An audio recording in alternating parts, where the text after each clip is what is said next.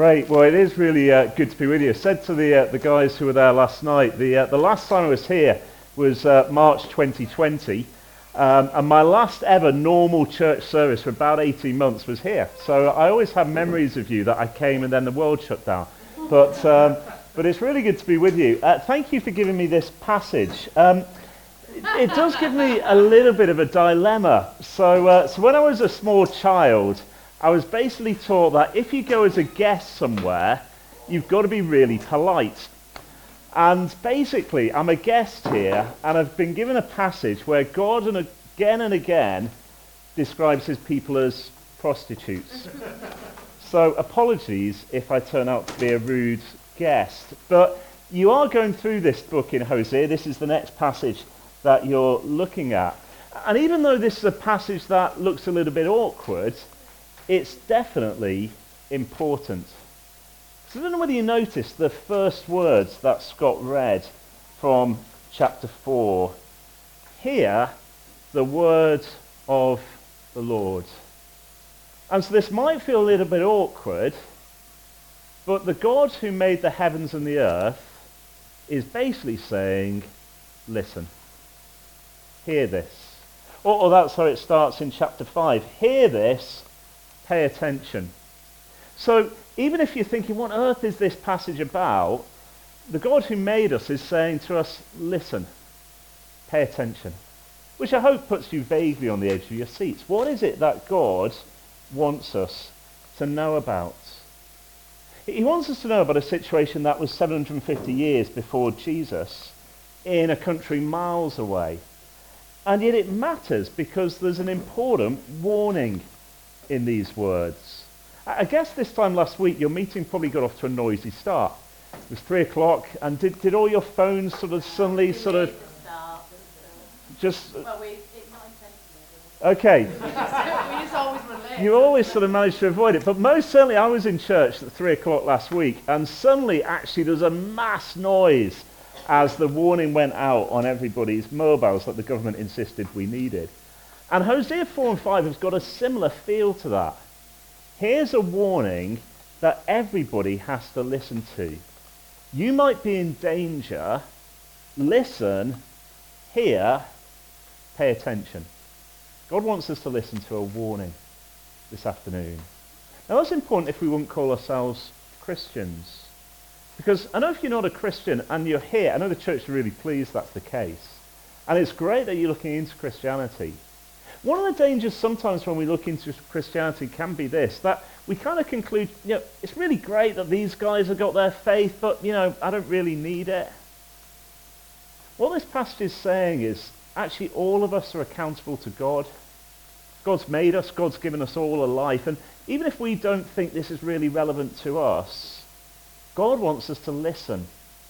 Because actually all of us are going to give an account to him for the life that we've lived. And this passage is going to tell us something about that. And for those of us who are Christians, this is a warning essentially about how church can go wrong. I've actually been coming to Grace Church sort of, I don't know, four or five times, I think, over the last uh, eight or nine years. And to be honest, every time I come, I'm thrilled and excited. Because, hey, there's more people here. It's great to sort of hear different people's stories. It's brilliant to hear about plans for the future. It's really exciting. And basically, what I want is for that to continue. And for that to continue, sometimes we need to hear warnings saying, here is how it can go wrong. Here's the path you don't want to take. Here's how to avoid that path. You know, sometimes when there's a sort of tragic disaster, I don't know, think of something like, remember the sort of fire at the Grenfell Towers and the sort of disaster and the, the people who were burnt to death in those towers. And afterwards, there's a kind of inquiry. How do we make sure that doesn't happen again? Hosea is a bit like that for God's people. Here's how they got into a complete mess. Here's how to avoid it. And so if you like, imagine if you like clanging bells, God saying, listen everybody, this is a warning that we need to pay attention to. Here's how to avoid getting into a mess, either if we aren't yet Christians or if we're a church. Here are some dangers to avoid. And basically, there are two main dangers. The first is lousy leadership. lousy leadership. Remember the issue? The issue is basically introduced in verses 1 to 3 of chapter 4, where it, the, the issue is basically this God has got a charge to bring against them. And the image is of Israel, God's people, they're kind of in the dock and they're being accused of a crime. And God is the sort of the prosecution. He's laying out the case against God's people. And the issue is this they're not acknowledging God. There's no acknowledgement of God in the land. This is a God who's done everything for them. He's a God who rescued them from Egypt. The land that they're in was his gift to them. And yet, basically, they're just ignoring God. They don't know him. They're not really paying attention to him. And because they're not paying attention to God, well, there are lots of other problems. There's things like no faithfulness, no love, cursing, lying, murder, stealing, adultery. And often in society, that's the way it works. Actually, if you ignore God, it means there's no higher authority. If there's no God, we can kind of do what we like. And that was what Israel was saying. We're going to ignore God, and that means we can kind of do whatever we like. And as a result of that, verse 3, the land will dry up, it will waste away. Basically, the land, that was God's gift to them. God had put them in the promised land, and yet because they're ignoring him, effectively God is saying that's going to be taken away from you. I mean, you can hardly blame him. It was the thing he'd given, and they'd wrecked it by ignoring him. And essentially he's saying, that's now going to be taken away. Now, what are the leaders doing in the midst of that? The leaders aren't helping very much. Because basically from verse 4 onwards, it's talking to the priests. The priests, they stumble day and night. The prophets stumble as well. Verse 5. My people are destroyed from lack of knowledge. In other words, why don't the people in the land know God? Is because the leaders weren't really telling them about God. Yeah, it was the leader's job to sort of tell the people, here's what God said in the past through Moses. Here's what God is like. But the leaders weren't doing that. They've rejected knowledge and they've ignored the law of God. So the priests should have been explaining the Bible to the people, but they weren't. They were rejecting that. And actually, they were just joining the people in their sin. Really lousy leadership. Earlier this week, or on Monday, uh, I was at a meeting with a group of church leaders down south somewhere. And they were talking through a particularly difficult issue, as it happens, the issue I was talking about last week. And I was spending time with this group of leaders. It, it just became obvious that they weren't really comfortable in following the Bible. I should have think, yeah, but it's just so hard to be different from the culture and the world around us. So, you know, maybe we should just do that so we can sort of witness to people because we have a sort of similar view to them. And basically that was how the conversation was going for about half an hour and they were asking me questions and so on. And as the conversation went on, it just dawned on me, this feels quite serious actually. And so I've sort of been fairly polite, but it, that sort of wore off a bit. And I said, look, can I be honest? Kind of depends whether you want to kill the church or not, really. Because it seems to me that what God says is that if people reject his word, he rejects them. And actually he loses having a sense for the people. And it did kind of feel that it's one of those do you ever those moments where you just think, gosh, this is just so quite sober and quite somber and quite serious? And what the people in Old Testament times were doing was just rejecting God's word. And that never ends well. You know, I said at the start it's slightly awkward being a guest and being given Hosea 4. But in another sense, I was actually really encouraged to be given Hosea 4. Because let's be honest, if you had leaders who just wanted to miss out anything in God's word that's difficult, you wouldn't be looking at Hosea 4. You'd find ways of avoiding a passage like Hosea 4. And actually, in some ways, the fact that you as a church are looking at some pretty difficult stuff where God has got some really challenging things to say to God's people actually quite encourages me. It's probably a sign that you're not dodging the stuff that feels hard and challenging. Probably a sign that your leaders do want to trust God's word and actually pass on whatever it says. And I simply want to say to leaders here, and perhaps those who are thinking maybe you'll be involved in church leadership in the future. Mentioned earlier in the interview, leadership is hard. At times being a church leader can feel like an impossible burden. I've been there. There's so much you can do, so many different people you can care for. At times it feels an intolerable burden. But I just want to say this. Whatever you do as a leader, hold on to the fact that your job is to communicate a knowledge of God to people. And that comes from God's word. And just at a basic level of, okay, this is what we're about, never deviate from the fact that people need to hear about God from his word. And at that level, there's a degree of simplicity to leadership. Pass on what God says to people. Because actually when leaders deviated from that, that, if you like, was the first thing that went wrong for the people of God. Lousy leadership. That was the first reason things went wrong. And then secondly, people in their prostitution. People in their prostitution. Now, Scott mentioned that I've got a couple of jobs. One job is to try and train people just in how to understand the Bible. Uh, and when I've got a group of people and I'm trying to do that, one of the things I, I kind of say to them is, if you just want to get a feel for what a passage of the Bible is about, see if there's a word that comes up again and again and again. And in this section of Hosea, there is definitely a word that comes up again and again and again. Talking about the people of God, verse 10. They will engage in prostitution, but not flourish. Or verse 11, they've deserted the Lord to give themselves to prostitution. Verse 12, they have run after idols. A spirit of prostitution leads them astray. Verse 13, your daughters turn to prostitution. Verse 18, even when their drinks are gone, they continue their prostitution. Chapter 5, verse 3, Ephraim, you've now turned to prostitution.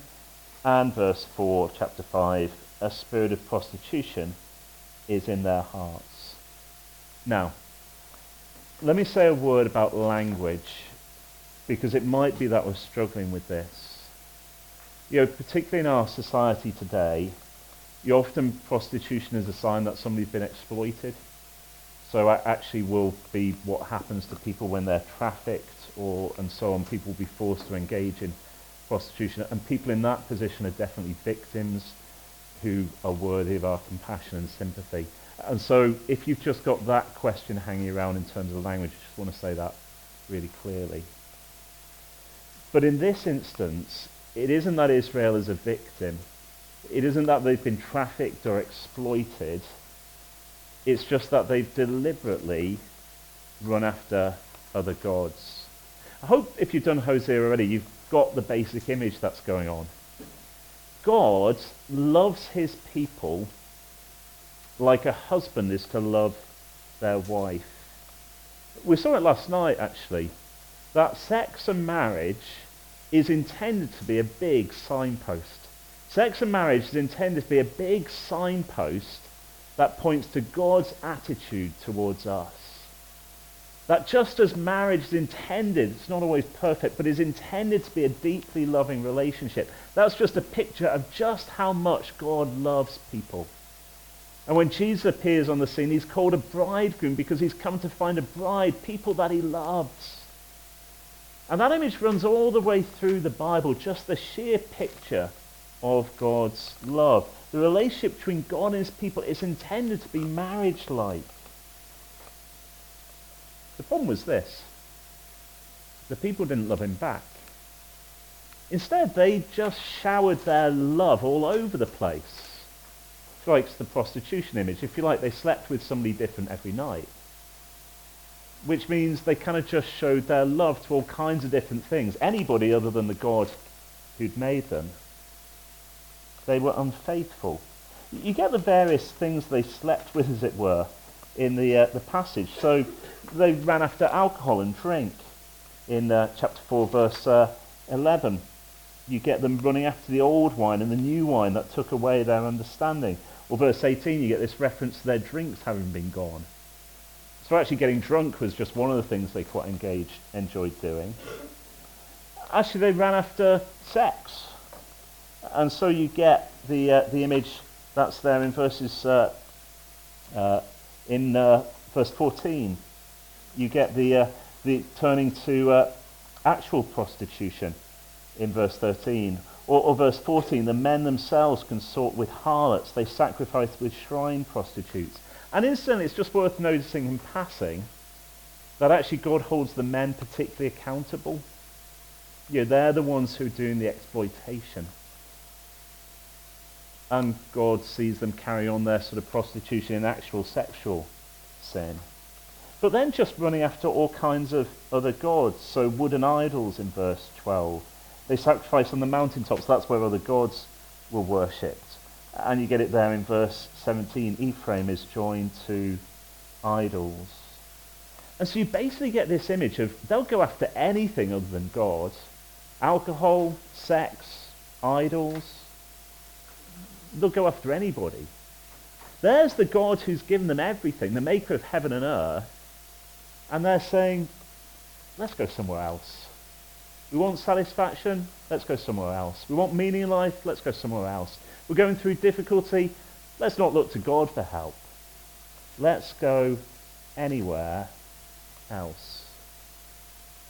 And yet here's the odd thing, and to be honest, this is why these passages always feel a bit uncomfortable to me.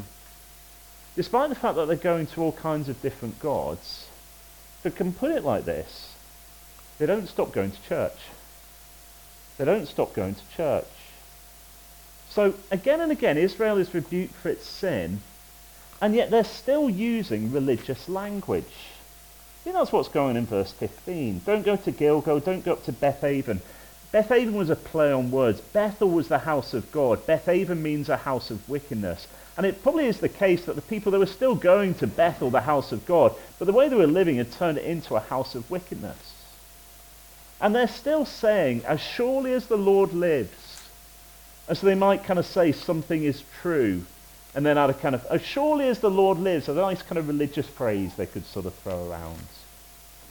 Or we discover that they're still going with their sacrifices in verse 19. Or, or ch- chapter 5, verse 6. They go with their flocks and herds to seek the Lord.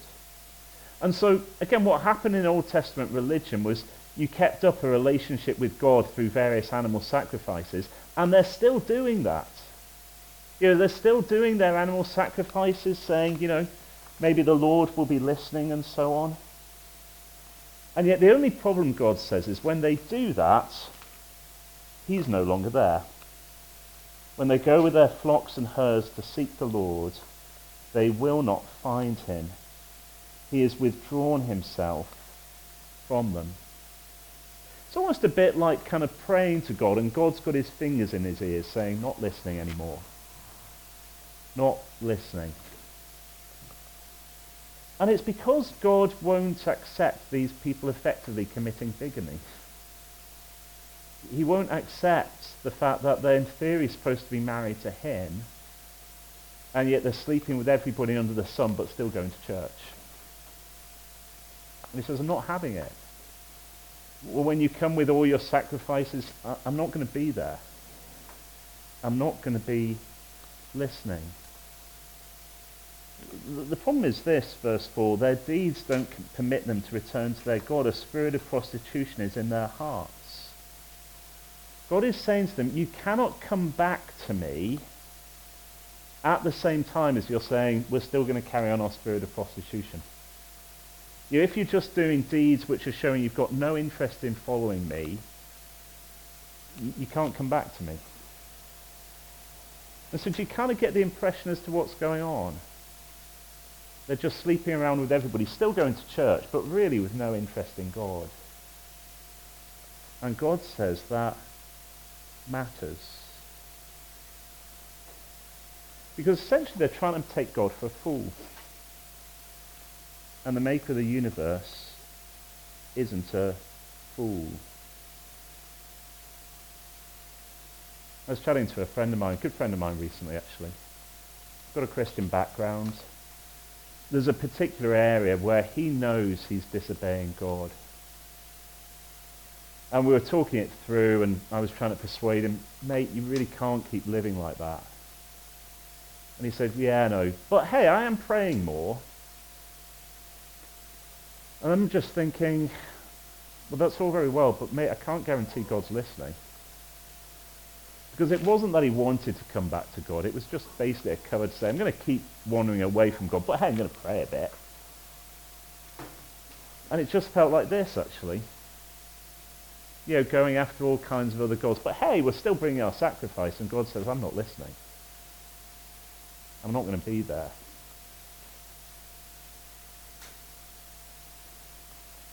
How do churches go wrong? How does this impact us? To be honest, with churches going wrong, it won't probably be that the church stops meeting.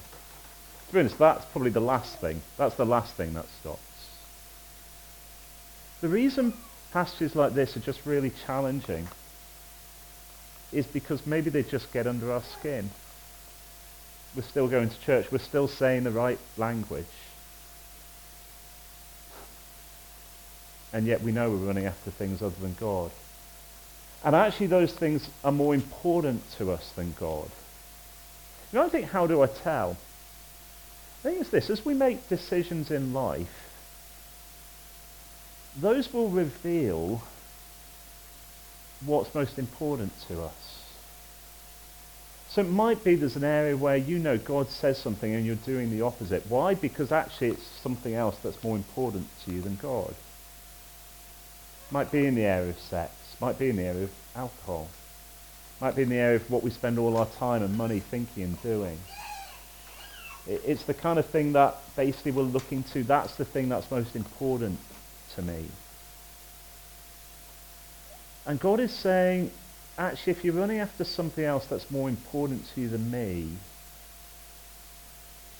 then somehow just using religious language and turning up to church doesn't really cut it. Actually, I want your heart. I, I don't want you to be a, well, a prostitute, throwing your love all over the place when I am the one who's given you everything. When I'm the one who loves you. I'm the one who can satisfy you.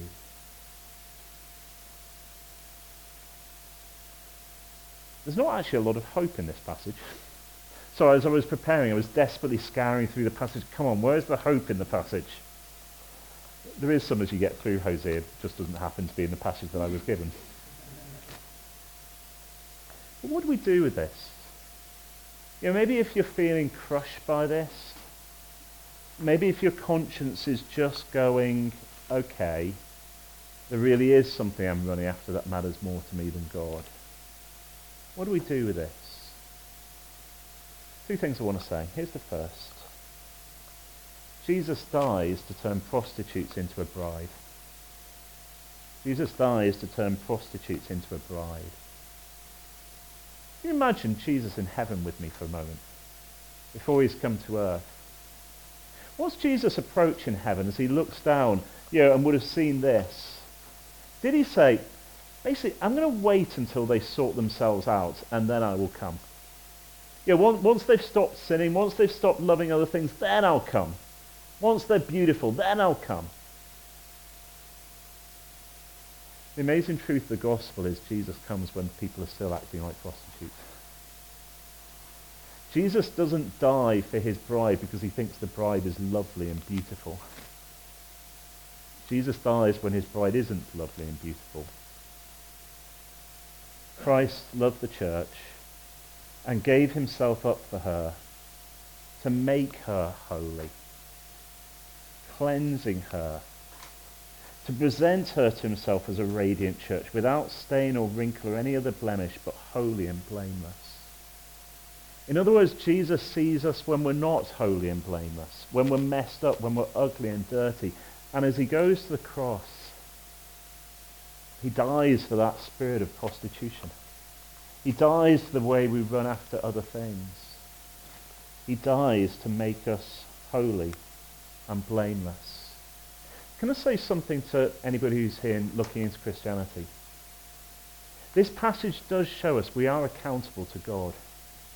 How we live really matters because he's given us everything. Even our very existence we owe to him. How we live really does matter. What this isn't saying is you've got to clean yourself up before you become a Christian. Jesus died to make us beautiful. And if actually as you think, gosh, there's so many things I've lived for that aren't the God who made me, and I feel ugly and I feel dirty, I just want to say come to Jesus. Because he's the one who can make us clean and make us radiant. Come to him and say, Lord, I've just lived for things that aren't you, the God who made me, and I want to come to you, and I want to come back to you. And we can even do that today. If we feel ugly and dirty, messed up because we've sinned and ignored God, come back to him. But let me say this to those of us who are Christians. Jesus died to make us a bride a beautiful bride. What about you? I'm at my best when I'm living most wholeheartedly for the Jesus who loves me. That, that's when I'm most who I should be. That's most when I'm most satisfied, actually, because he's the best person to live for.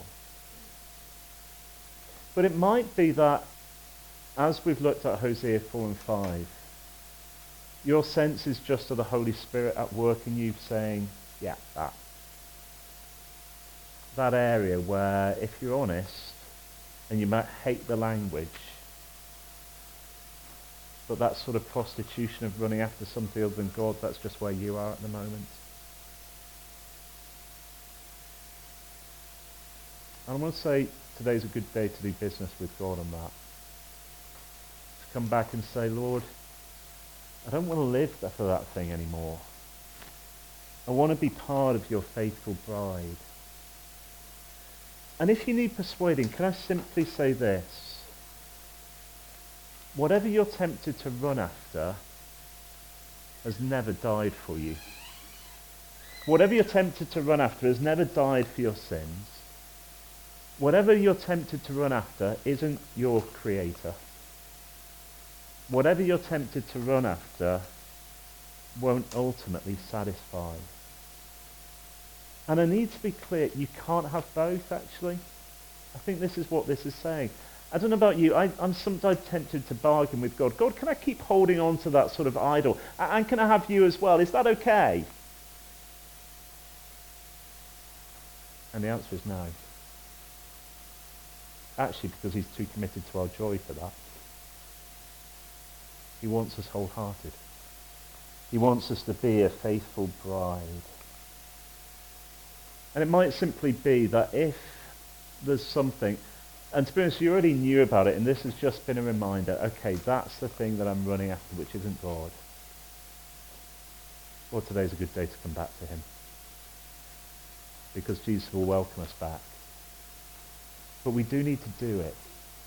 Because remember the start here, listen, pay attention.